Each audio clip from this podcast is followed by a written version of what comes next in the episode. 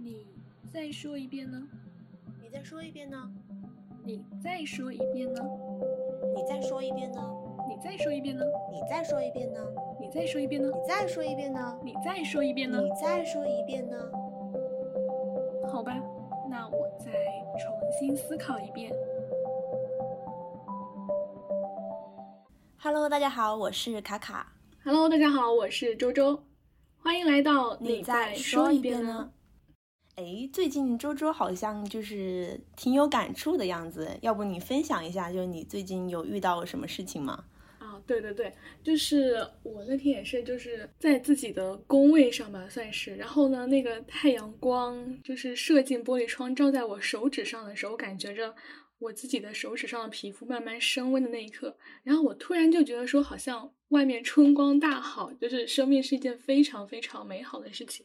我就会觉得很奇怪，好像说就在差不多近几年的这个时间里面，我会越来越觉得拥有阳光是一件非常非常幸福、非常非常让人有一种就是幸福感的事情。那所以呢，今天的话题也是想跟大家交流一下，就是说你曾在哪一些瞬间感受到了生命的美好？啊，我觉得这是一个很大的话题，就是就是像你刚刚说的，就是呃这种类似于现实事物当中，就是能给到我们的一些这种，就是心里面能体会到的美好。我倒是比较少能感受到你说的那种，就是阳光洒在我身上，然后我心里会特别的觉得幸福的这种感觉，我比较少能体会到。但是我自己倒是，呃，也有时间会觉得，就是生命，我是我是觉得生命力是一件很美好的事情。那这个其实是我这这个这种感觉，可能要追溯到我之前上大学的时候。嗯然后当时让我感触最深的就是，我当时加入了学校的合唱队嘛。然后当时其实也是误打误撞进去的，就最初其实是为了逃避军训，就那个去去那边面试的话，可以逃半天，可以逃半天军训，所以我就去了。然后就最后就没有想到还是被录取了嘛，然后就因此就是进入了合唱队，然后也因此在那边耗费了我四年的时光。然后呃，讲一下就为什么这段经历会让我觉得感受到美好。就当时其实合唱队在那个时候是属于学校一个不那么出名的一个社团，就是嗯还是算比较冷门儿吧。然后所以那个时候人也比较少，然后但是我们的老师他其实是一个特别厉害的老师，然后他是上海音乐学院的老师，然后他就是每周会来教我们两次，就给我们上两次课嘛。然后那个时候就我们队伍的人特别少，然后因为合唱队它是分声部的，就它有男高、男低、女高、女低嘛。然后当时我们可能各个声部每个声部可能就有三四个人左右，就基本上只要有两个人请假，那个声部就是需要在那天排练上面就一个人 充当一个声部的这这个样子的一个情况。然后但是我们当时就是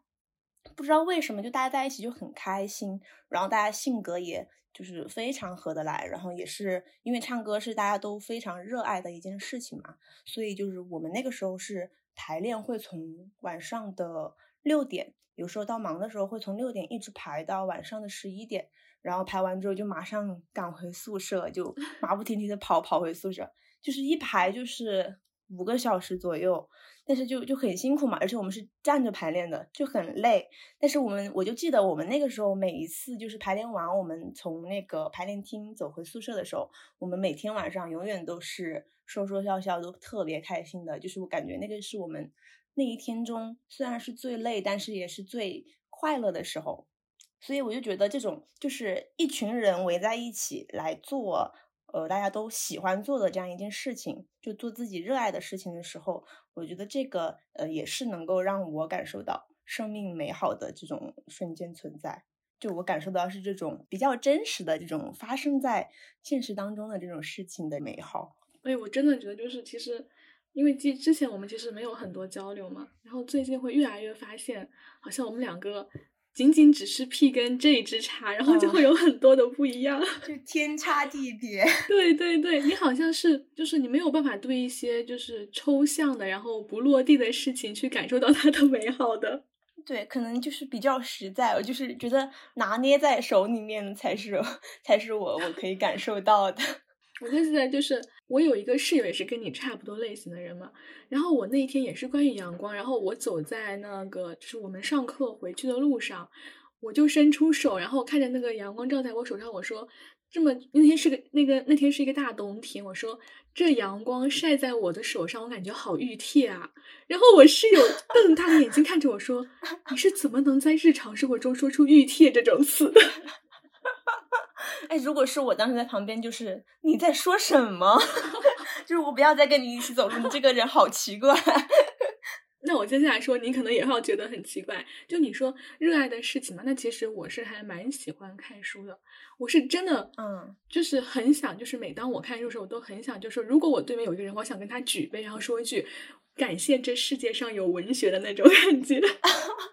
我 说到这里，想插播一个一个小段子，就是。就你还记得吗？就前两天我不是问你，我说我说我好久没有刷微博了，然后都都不知道最近发生了什么，然后你说你说我从来不刷微博，然后然后我就问你，我说我说为什么呀？那你平时刷什么？你看什么？就是你通过什么渠道来获得外界的知识呢？然后然后你就说我平时看书，自己当时真的有震惊到我。看得出来你是真的特别喜欢看书，对，就是我是那种什么都看那种，就我没有说有一个什么高低高低贵贱之分，因为有些人可能会觉得，哦，你看小说就是一件就是对你没有什么用处的事情，但是我也会就是看非常多的小说，毫不夸张说，我有十年的网文经历。哇塞，哎，对我我之前其实也小有几年有那有那么一段时间，但是后来我就觉得，就是像像你说的那种，我也觉得是不是就是我看这种东西会会，如果被别人发现的话，会觉得就是我我这个人是不是有一点嗯，我突然发现你好像所以就是因为世俗的眼光，对对有有有把我影响到，对你好像是会比较就相对于我来说更在意就是周围人的眼光的那种人。嗯，是的吧？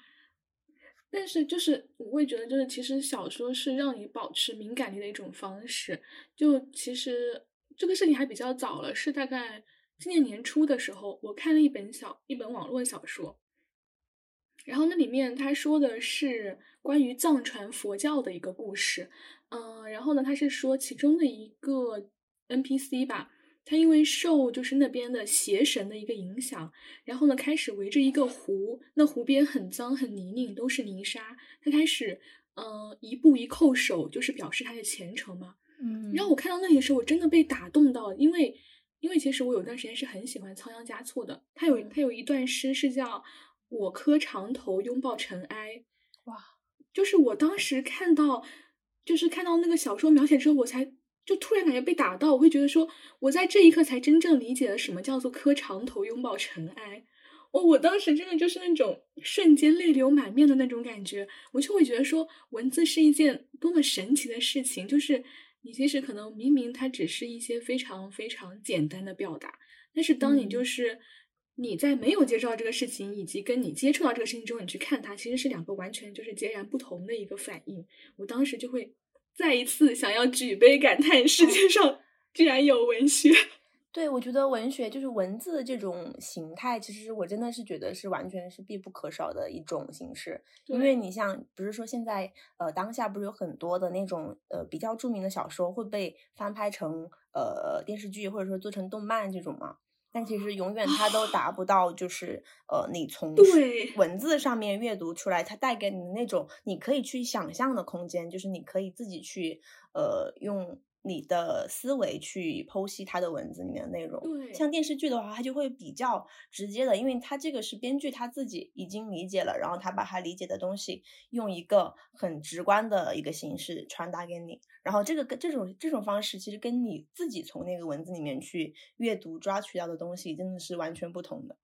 感觉。是的，就是为什么？就是我我是第一次就是。我是其实是在文字的上面，然后第一次发现说，好像有缺陷并不是一件非常让人难堪，或者说就是非常不好的事情，因为它其实文字本来就不是一个能够准确去传达你思想的东西，但就是因为这种不准确以及这种模糊，反倒产生了非常多的一些美感吧。嗯，是的，是的，就距离，嗯，怎么说，也不是距离产生美，反正就是如果 就是哎，人就是，所以人就是不能不能喜欢太真实的东西，就任何任何东西，就是一旦变得真实了，它就不可爱了。对，哎，你说这个，我又想到，就是就是我之前有跟一个人人聊过，我说。我说我现在其实有点开始就是爱人类但不爱具体的人了，哦，就是可能也是因为就是我一直都处于那种比较飘忽的状态，其实是有点不太落地的。我很难对一个具象的，就是我当我看透了他身上所有的缺陷跟优点之后，我还能就是继续喜欢这个人的那种感觉。然后其实我会觉得好像这是有点惶恐的一件事情，就是你对周围很多的嗯。就是东西你会产生悲悯，但是你唯独没有办法对你身边最近的人去产生一种就是比较嗯高于爱的一种情感，我觉得就是还蛮恐怖的。对，哎，对我刚好最近我也有在思考一个关于人的问题，就是嗯呃，我上次就是因为前两天我是因为呃就是要就是到其他城市去工作嘛，这个事情跟我妈妈其实展开过。一次比较深入的这种沟通，嗯，然后就当时呃具体怎么说的我就不说了，只是说 当时因为我妈妈呃就是她她向我传递我爸爸的话，因为那个时候我正在跟我爸爸冷战。他说：“啊，你爸爸让我跟你说，他说你自己过去要自己做好准备哦。就是你如果遇到什么呃挑战，然后就是被嗯什么呃，如果吃亏了、上当了、受骗了，你你要自己承担后果哟。然后什么什么的。然后我就说这些东西，当然我就我都考虑好了。然后我就反向去开导他嘛，我就说呃巴拉巴拉说了一大堆，然后就说了一句很很。”很怎么说？哎，就是很老生常谈的一个问题。我就跟他说：“我说人难道因为注定要死就不活了吗？”然后就是引，就是由此引出了后面的这些思考嘛。哎，其实就是我，我又我后来又百度了很多，就是人关于这句话的一个解释，其实都解释的比较空泛。其实大家也都不知道，就是感觉它是一个。未解之谜的感觉，就是我们明明知道我们的结局最终是走向灭亡，但是我们还是这么努力的、坚持的活在这个世界上，并且我们想要活得很好，活得很漂亮，就觉得这是一个对很奇妙的事情。然后后来我想了一下，就我我自己的理解是，呃，我们可能活的并不是说我们从零岁到九十岁、一百岁这样的几十年的时间。可能我们活的更多的是一段体验，它这个体验有点类似于是我们现在在打一个游戏，就拿我就我我经我经常玩那个王者荣耀嘛，我拿这个来举个例子，就比如说在这个游戏里面，我有很多次选择的机会，我可以选择我要购买什么英雄，我要选择什么英雄上场，或者说我要给他呃穿戴什么样的铭文，我要让他拥有什么样的能力。然后我的对手是谁？我的对手他又有什么样的能力？他又有什么其他的技能？那这些呃无数种的这种不同的选择，其实都会定制出一个完全不同的人生。那其实我们每个人都是在这样的一个不断的选择的过程当中去探索自己的人生的。虽然这些不同的选择可能会让人生朝着不同的方向去前进，那我们前进的道路。也是充满迷雾的，就是我们永远不知道我们选择的下一步会面临什么样的结果，但是我们仍然有选择和前行的勇气。我觉得这种生机勃勃的勇气，其实也是生命的美好的另一种表现形式。就是我们明明知道结果是怎么样的，但是我们仍然有勇气去选择我们的人生。我在。我在这，我在这里，我就从你说，就是你爸爸让你妈妈传话，应该是我眼泪都出来了 啊？为什么？没有，就是我就是会觉得好像说，嗯嗯，就是会觉得就是有牵挂的东西，跟就是还就是其实已经是一件还蛮美好的事情了，因为我会想到，就是我其实之前会有跟一个得了重度抑郁症的一个哥哥，就是有聊过几次比较深度的，就是聊天嘛。他其实就是我们聊完之后，他当时的状态就是说，他其实已经完全想不到活着的意义是什么了。嗯，就是他跟我说，他跟我描述是说，他坐在床，嗯，他躺在床上看着那个窗户，他就想往下走，他只要看到任何就是可以让他死亡的地方，他就是就是他脑子里面已经没有任何地方，他就只是想就是这么去做。然后他反应过来的时候，可能那个刀就已经架在那个手上或者怎么样那种感觉。然后呢，他我跟他最后一次聊的时候，他问了我一个问题，他说：“你觉得就是支撑你活下去的，就是精神支柱是什么？”我当时就是其实那个时候我还蛮小的，我没有考虑这么深。然后我当时就是。非常照本宣科的，我就说：“我说是爱呀，我说就是周围人给你的爱啊。”然后他当时的那个，他当时真的那个画面，我感觉我能记很久，就是他盯着我看了很久，就是看我的眼睛。嗯。然后他最后说：“你这样子，你也会抑郁的。”然后我当时真的，我其实是有点被，就是我其实被当时他有点害怕，因为他那个眼睛看着我的时候，我感觉他要看到我心里去了，就是。当时的惶恐可能是说我害怕他发现我说的不是实话，只是可能一时脱口而出话。然后现在发现可能更更多的恐惧是说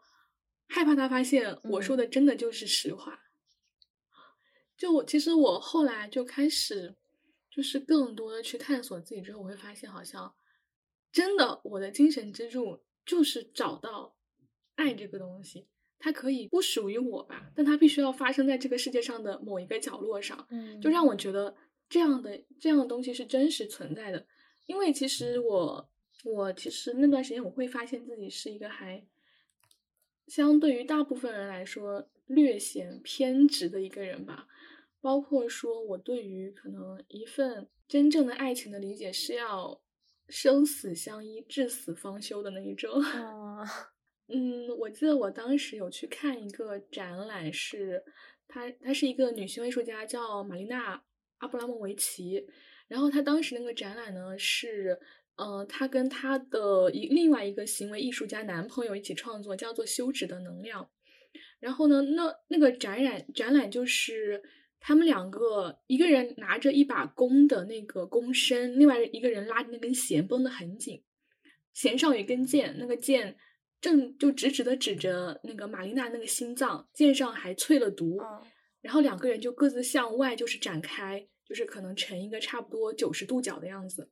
也就是说，他们两个就是在就那在那几分钟里面，他们两个任何一方稍有慎神，就可能玛玛丽亚就可以当场死在那里。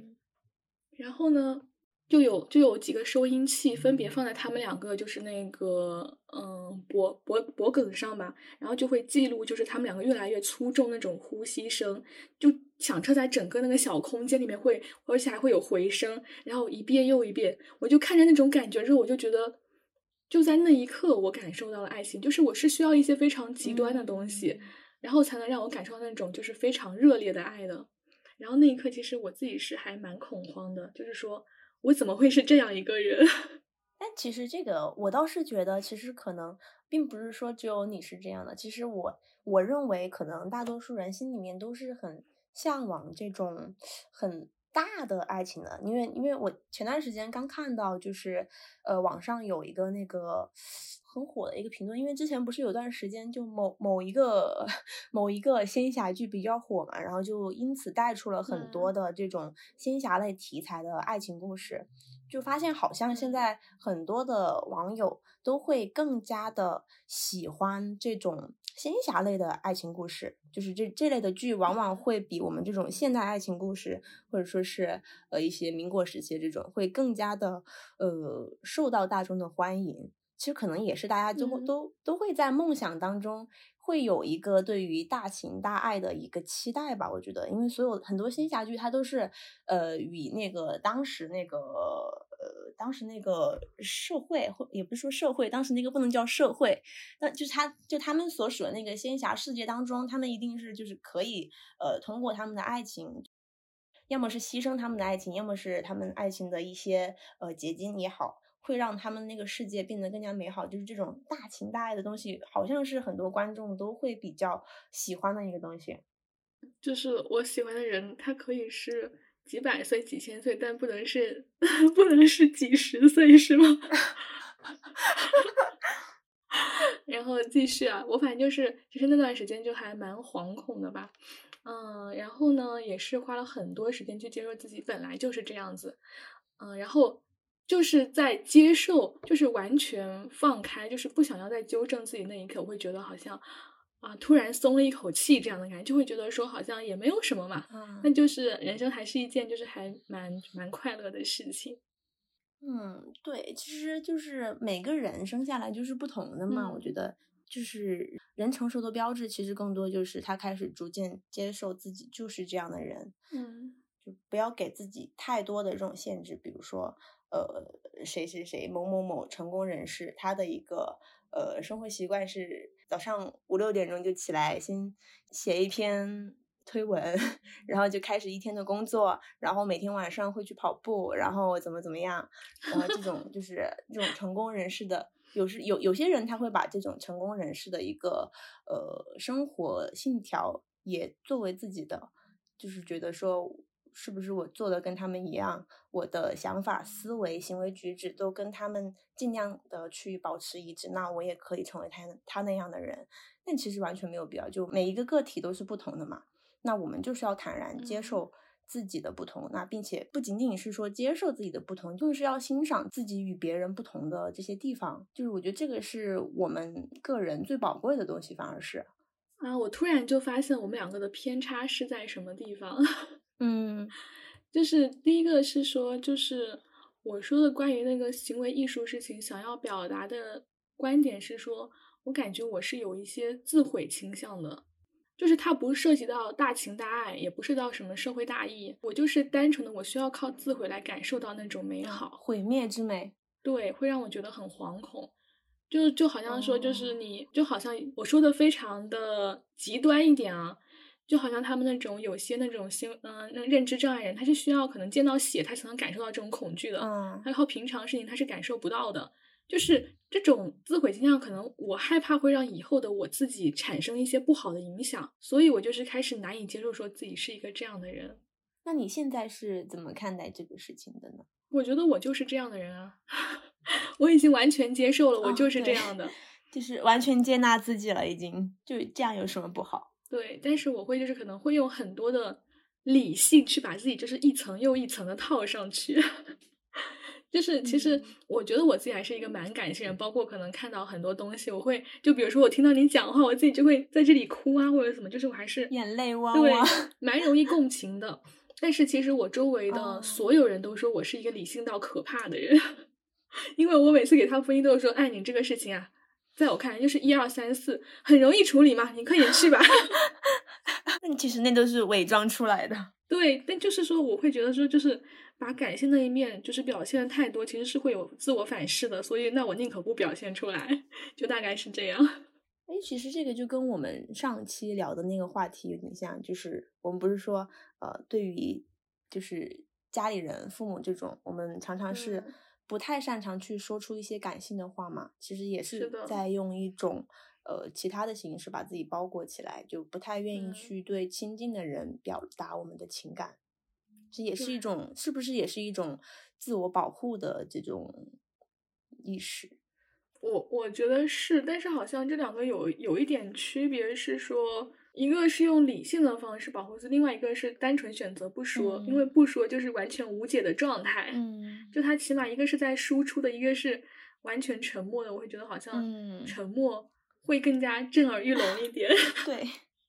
因为你说这个，我想到了，就是你有看那个吗？《黑暗荣耀》哦，看了看了，前段时间很火。然后那个何道英，何道英不是他说吗？就是那个他老婆问他说：“你为什么不回我？”他说：“我回了，回了沉默。”我看 到了那个，就是网络上很火的一个，还被截图当做段子，太好笑了。哎，所以沉默的力量真的是很强大。那好的，我们说回来今天的主题，我们又聊偏了。哎，其实说说到今天今天这个主题的话，其实我还有一件事情挺想讲的，也是我呃最近正在经历的一个事事情吧。就呃，可能我我最近会越来越觉得，就是生命它的美好所在，其实是在于就是人与人之间的这种呃相互的这种交往。因为我前段时间不是有说过一句话，就是人的一切烦恼来源于人际关系嘛，就是有一本书里面说的。然后我当时觉得这句话很对，呃，但当然，我现在也觉得这句话很对。但是我觉得，呃，虽然人类的一切烦恼是来源于人际关系，但是我现在认为生命的美好可能同样也寄托于所谓的这种人际关系。因为我近期的话是，呃，有一个感触是，我最近不是离职了嘛，然后其实，在前两年毕业之后，其实就呃进入到工作的状态当中之后，我会。就是由于工作的一一个快节奏和来自生活的一些多方面的压力，其实就变得很少的，很少真正的去感受生活。我会为了说让自己快速的成长起来，就是我会给自己每天安排特别多的事情，甚至可能我晚上回家，我想看个电视、看个综艺就放松一下的时候，我看的这个过程当中，我也是抱着一定要学习到一些什么的这样的一种心理。比如说我在选。这个综艺的时候，我就不太可能去选。呃，中国新说唱就是这类的一个综艺，我就会去看。呃，奇葩说，然后非正式会谈，就这类子，就是可以让我学习到一些东西的综艺。啊，因为我是我是那个时候就会有一种状态，是我觉得如果我哪一天哪一个时刻没有在做一件会让我进步的事情，感觉都是在浪费自己的最宝贵的这段时间。我所以，所以我平常看综艺都是在学习，是吗？就是我觉得，我觉得这种情情况也，这种这种感觉，这种状态也不太对，因为因为就是在毕业之后，呃，因为各方各方面压力确实蛮大的嘛，会会也会给自己挺多压力。虽然我自己也算是一个比较能看得开的人了，但还是会不经意间给自己施加很多压力。就是也是来，嗯，就是虽然我们嘴上说着我们不跟别人比，我们过好自己的生活就可以了，但你仍然是有一个好胜心在的，你仍然希望自己可以是好的那个，所以就会一直的努力的让自己去前进，希望自己可以在跟别人同样的时间里面能够学到更多的东西。这两年来一直都处在一种快速的往前奔跑的状态里面。但其实也是我自己可能没有平衡好生活和工作这两个东西，所以我就会在毕业之后就感觉逐渐变得很少能够去感受到生活当中一些美好的瞬间，因为我我记得我之前在大学的时候是。呃，也是跟你现在的这这种呃状态有点像的，就是我也会偶尔也会多愁善感，会看看就是树上飘零的落叶，然后我会看着我们那个金黄色的这个枫叶洒满的那个铺满的那个主干道上，我也会就是有感而发呀什么的。让我现在基本上就不太会去关注这些东西了，然后就是反正就是每天都处于一种很很快节奏的状态当中。那就是，哎，你说这个，其实我我有点想说的，就是，嗯，你会因为就是在某一个瞬间感觉到自己好像感知不到这些东西，你会觉得惶恐吗？你并不会，因为他是因为你当时正处在一种快节奏的生活当中嘛，所以你不会有时间去想到你没有感知到这些东西，你根本就不会有这个反思的过程，就你不会反映到你没有感受到这个。所以我现在是属于后知后觉嘛，因为我在离职了之后，我就去呃，我做了很多事情，因为就闲下来了嘛，所以我就给又给自己安排了很多事情，然后就包括我们现在做播客也是，然后包括我呃，从从上个月开始有在呃约外面的人一起就是出来拍照，想发展这个摄影这个副副业嘛，所以也因此认识了不同生活状态下的很多的人。然后我也会去到一些平时周末我可能并不会去的地方，因为要拍照嘛，所以我就去了很多地方，认识了很多人。然后包括也是我因为闲下来之后，我也有时间去跟我呃大学时期、高中时期的好朋友去聊天，然后去聊一下他们各自的一个状态是怎么样的，他们的内心的一些呃打算啊，一些未来的规划呀等等。然后包括我前两天也跟我就是前任领导。就这个领导是我大学毕业之后的第一个领导，我非常喜欢他。就他是一个对自我规划非常清晰的一个人，并且他的业务能力真的超强，所以我就当时有一点困惑嘛，然后所以我就找他聊天，然后也是聊了差不多快，就是聊了一整个下午这个样子。所以就是跟他聊天，就是也解决了我目前所遇到的一些疑惑，然后包括我自己对未来的规划，对我自己现阶段的一个打算。就是都有一个比较清醒的认识，所以我就是跟他们就是在这种人与人之间的这种交往过程当中，呃，我反而就是体会到了我们说的这种生命的美好。因为我之前不是有一本书叫那个《乌合之众》嘛，嗯，对，是叫《乌合之众》好像。对，对，然后就说，呃，人他是说人是没有办法作为独立的个体而存在的，就我们必须要融入到集体当中。那我觉得就是，其实我们融入集体当中，就是一定会跟不同的人打交道，而我们在跟不同的人发生交集之后，也一定会产生不一样的结果。那我现在会觉得说，呃，通过我跟这么多人呃交往之后的一个感觉，我会觉得，呃，这种不同的交集产生的不同的结果，带来的结果的这种无法预测性，正是生命的美好所在。就是因为生命它最可贵的地方，就是它的，呃，它本身具有一种神秘性。像我们刚刚说的，就是我们知道我们要死，但是我们仍然想要活着。那至于我们以什么样的方式去活，这个是由我们每个人不同的选择来造就的。那这种它其实也是带着一种神秘感的，也是我们刚刚说到的那种呃朦胧之美吧。我觉得，哎，那你就是哎，我很想问啊，就是说你会有觉得说，可能自己以前的安排，它好像大多都是一个就是自我摄入的过程，但是少了一些就是可能自我探索的过程嘛？嗯，对，现在想起来的话，确实是缺乏了一块，所以我嗯也是想改正自己，就因为我之前是那种，就是因为白天工作很忙嘛，然后经常也会加班什么的，然后到家里的之后，我就很少跟我的朋友或者说是我的爸爸妈妈联系了，就我跟我朋友的聊天聊天的这个频次，可能就仅限于就是周末的时候，或者就可就就可能一周一次这个样子。就少了很多，就是跟他们实时交流的这种机会。但是我当时不觉得有什么，嗯，因为我刚刚就是全程听下来会觉得好像，呃，当然只是我个人的感觉，因为我是那种不管再忙，我都会都会就是在一天中留一个时间，就是可能是半小时或者是二十多分钟，留这么一个时间，让自己去思考自己的一个过程吧。所以你当时你说。太，你说你太忙了，忙到没有办法去注意到那种改变的时候，其实我是稍微有一点诧异的吧。嗯，因为因为就是我我我很清楚的是，我今年年初的时候跟我朋友去看《深海》，嗯，我不知道你有没有看过，我没有看过。对，就是他写的是，他写的是，嗯，就是关于一个抑郁症的小孩，他看就是他幻想的一切，然后。我去，因为我当时去看之前，就是网上都是一半骂一半夸赞那种，可能骂那些就是他们体会不到自己没有得抑郁症，然后夸那些就是能够体会到的是那些人。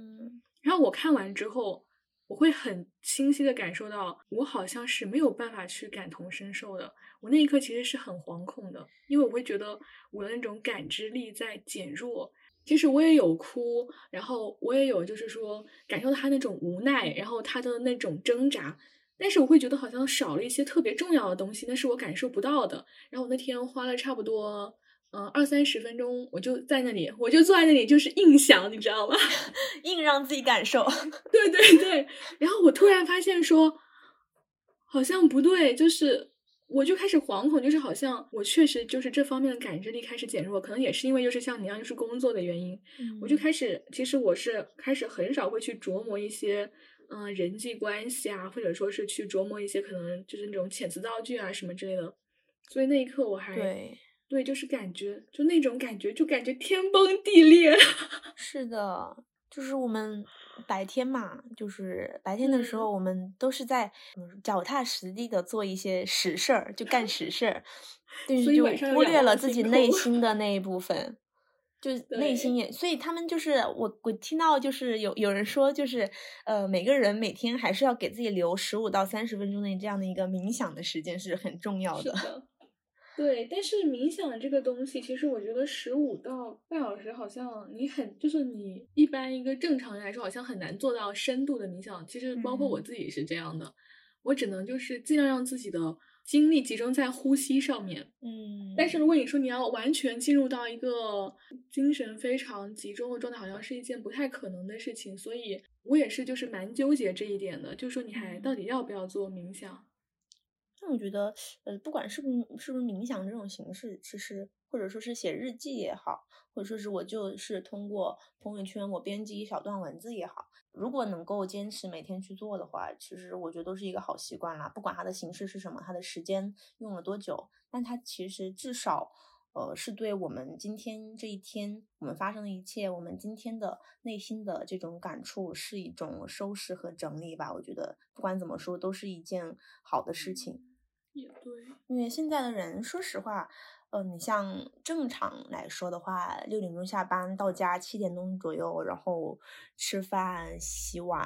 刷牙、洗脸这种这些东西搞完之后，其实差不多就九十点钟了嘛。然后还包括可能家里面有小孩儿这种啊，可能就呃会更晚一点。那其实呃在工作中的人的话，其实真的是很难去抽出那么多的时间去整理自己的心情，所以就是。如果没有这个习惯的人，觉得就可以是每天就是写一小段文字，这样可能也就十来分钟的时间。我觉得这是就会这样，在初期会是一个比较好坚持下去的一个动作。这样啊，因为嗯，但是我感觉这么说有点不好，就是因为我自己其实是有记日记的习惯，包括我也是有跟笔笔友写信的嘛。我感觉就是我还是花了蛮多的时间去进行一些就是。嗯，稍微来说显得深度一点的思索吧，所以，嗯，我会觉得说好像冥想这个事情，它对我的效益好像没有之前那么高了。你这个就属于就是进阶版的这种了，进阶版的内心探索。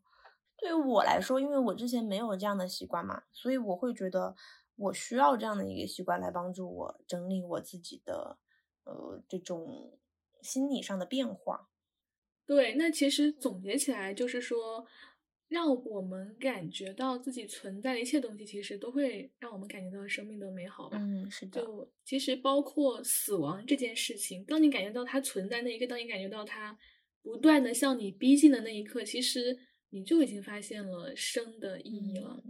那么这期的节目就到这里结束啦。好，拜拜，拜拜。